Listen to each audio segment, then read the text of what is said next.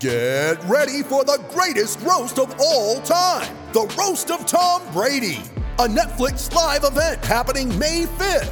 Hosted by Kevin Hart, the seven time world champion gets his cleats held to the fire by famous friends and frenemies on an unforgettable night where everything is fair game. Tune in on May 5th at 5 p.m. Pacific time for the Roast of Tom Brady, live only on Netflix. Welcome back. Got a couple extra minutes with Matty Young, which is really good because we could touch on uh, last week. Matty, before we get stuck into some tips, how are you? And uh, how good was Wonderful to Fly last week?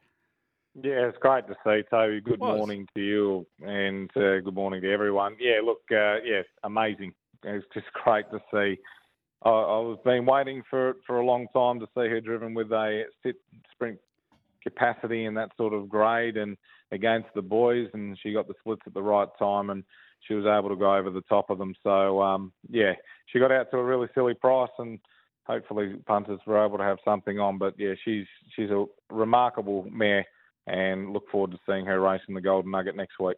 Yeah, I, I was about to say, um, surprised she's she didn't nearly slip into the Village Kid for fifty thousand, but when the Golden Nuggets are on the doorstep, that's obviously give her the week off, bring her back next week, and what now will be a very interesting race. So, um, any news on uh, my ultimate Ronnie and how he pulled up, etc.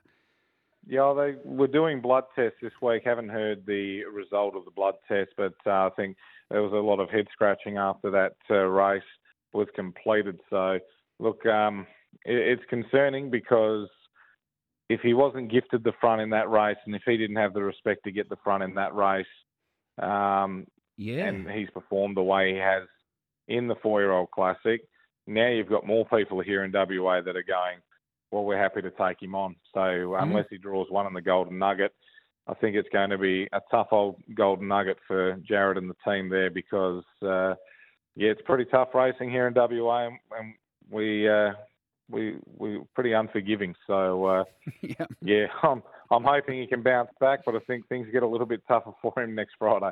Some tips for Friday night, mate. Yeah, race two, number nine, Cyclone Charlotte. She's another one pressing towards the Golden Nugget. If she can win this race tomorrow night, I think she can win, and uh, I think she can get into the Nugget, and she's also a big chance of winning here. So I thought uh, from the draw, there's a bit of speed in the race. She looks reasonably hard to beat. So race two, number nine. Uh, down the page we go. Uh, race seven, number six, Arden's Horizon. I thought he could ping to the top here, and I didn't mind his first up run in stronger company, so I think he'll come on okay from that. So he was marked as my second best, and race five, number four, Rockmeister, I thought was a really strong chance of being able to win that race. But all three could be somewhat value, but uh, yeah, keen on all three of those. Uh, Magnificent Storm just does it again in a small field.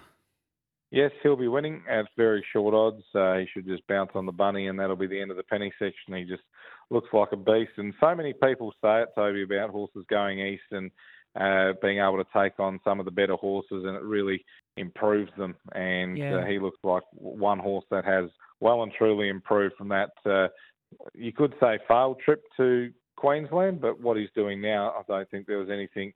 There was no failure about it. He's come back really well.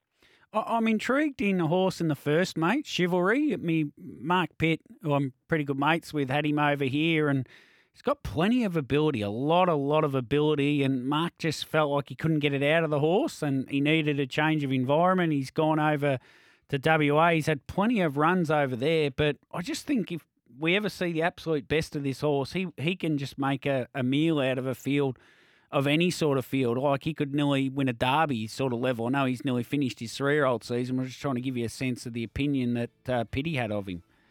Yeah, look, I've got a fair opinion of this horse. I think he's really smart. He was a really gutsy win last Saturday, and look, he, he gets the distance, and I think I think he's going to be better with a break and coming back next time in. So he's one to follow. I think he's going to win a lot of races at four.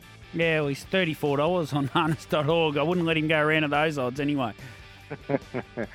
no, uh, worth a penny. Yeah, very good. Thanks, Matty. We'll do it all again next week, mate.